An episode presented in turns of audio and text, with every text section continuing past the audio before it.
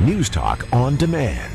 Interruption free audio where you want it, when you want it. Well, rather sadly, it was 63 years ago today that uh, Buddy Holly lost his life in that uh, fateful plane crash, claiming the lives of the Big Bopper and Ritchie Valens as well. Wow. Of course, we're far too young to See, remember. this is I. I, every year we talk about you know, I it was, know. it was known as the day the music died. Yeah. I mean, we were babies at Yep. the time. So I do have a memory, though, not of that s- itself, but my sister, who's five years older than me, I can I have this image of us walking to the skating rink, and she had her transistor radio with her, and she was listening. There was a tribute song that came out after the crash called Th- Three Stars. And I remember her pointing up to Orion's belt in the sky, and she Right. said, There's the three stars they're singing about. That's Buddy Holly up there. oh, nice! Well, what a great memory. Gosh, 752, eight minutes away from 8 o'clock. A little bit of talk about politics on the show today. you think uh, the Erin O'Toole departure yesterday, which uh, you want to talk about uh, how quickly you can see something coming. Yeah. I mean, it had been fomenting and brewing, I think, for a long time since the election. But all of a sudden, Monday morning, this letter arrives. Uh, and of course, the Tories adopted these sets of rules a few years ago where the caucus can basically replace the leader. And uh, 20% of the caucus can write a letter, 30% did. And then you have a majority plus one.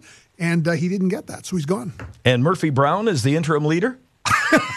That's what I thought yesterday when I heard that. Candice Bergen, really? Yeah. Different Candice She's very versatile. She's able to she's able to do Hollywood and politics so effectively.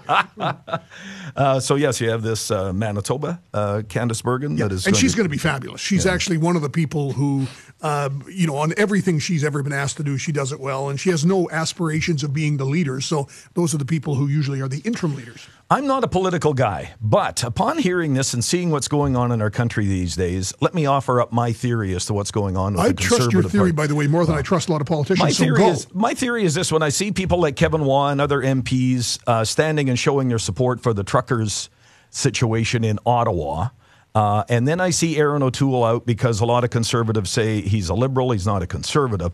I think we're going to see a move to the far right for the Conservative Party. That's my theory. Well, that is a theory uh, that I think others hold as well. And you've got to ask, and of course, conservatives do. Uh, anytime there's a leadership change, it's always an opportunity, right? You can always see things as challenges or opportunities.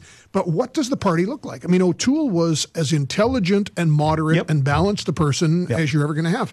But I think with him, it was the timing. I mean, the flip flop. I never forgave him for the carbon tax flip flop. I mean, you can say we got to reduce carbon, you can do all sorts of things. Many countries of the world do it without taxing every citizen at the pump. So, I mean, he had an alternative, but again, his policy advisors, all downtown Toronto, you know, moderate people said, no, no, you've got to accept the, the notion of a, of a Trudeau carbon tax. Mm-hmm. And I think that was really the end of him because even people like me who like him, I thought, you know, you've been expedient. You haven't been principled. So um, there is a lot of pressure in the Tories for a very, very strong right wing Leslyn Lewis type figure. Um, she's remarkable, but boy, she Doesn't have the experience. experience, and she's like nothing Canada Has has, ever seen, seen. yeah. And Canada is a country that usually at the end deflects to a very moderate kind of politics. So yeah, keep keep an eye out. What's the timeline on leadership here? Uh, no one's too sure at this point. Uh, it'll be the party that announces a convention and dates and things, but I would sense six, eight months out before they have a leader. What do you think is going to happen in Ottawa with the protest? Uh, we've got this citizens group has started a petition at change.org. They've got 25,000 signatures on there calling on the mayor and the police to do something about this. Uh, they, they still say there's three to 400 of these semis, uh, these big trucks uh, in and around downtown Ottawa, and they're expecting more maybe coming in this weekend as well. Yeah, it's going to be tense. And my sense is, you know, protests like this are a really good image. Now, you make your point. Last weekend, they made their point, they moved on. You know, though, uh, there was a lot of framing and branding. And of course, people who don't like them, namely Mr. Trudeau, uh, pretty quickly got out and framed them as a bunch of extremists and radicals and yahoos. So they're trying to push back against that. But I think a protest has a, you know, a best before date why would you stay more than a week? So my point is they should start dispersing. But you heard the sound bites yesterday. Um, they don't sound their horns after 7 p.m. I or know. before 8 a.m. Yeah.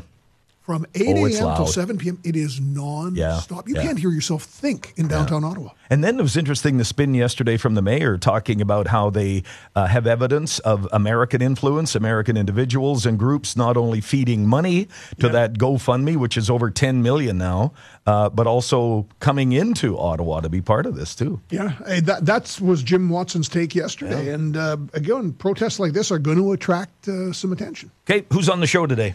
Uh, where do we start? Carol Skelton, Yep. longtime Conservative MP. Uh, in many respects, Carol is the dean of a lot of the Conservatives in the province. Uh, we'll be with her at 8.30. Kevin Waugh, the caucus chair of the MPs in Ottawa, will be here. Uh, Tom Lukiwski will bop in a little bit later, uh, longest-serving Tory MP in these parts.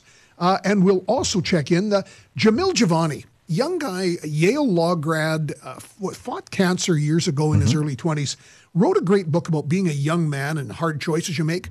Uh, as a black Canadian, Bell Media hires him to do a big talk show in Toronto.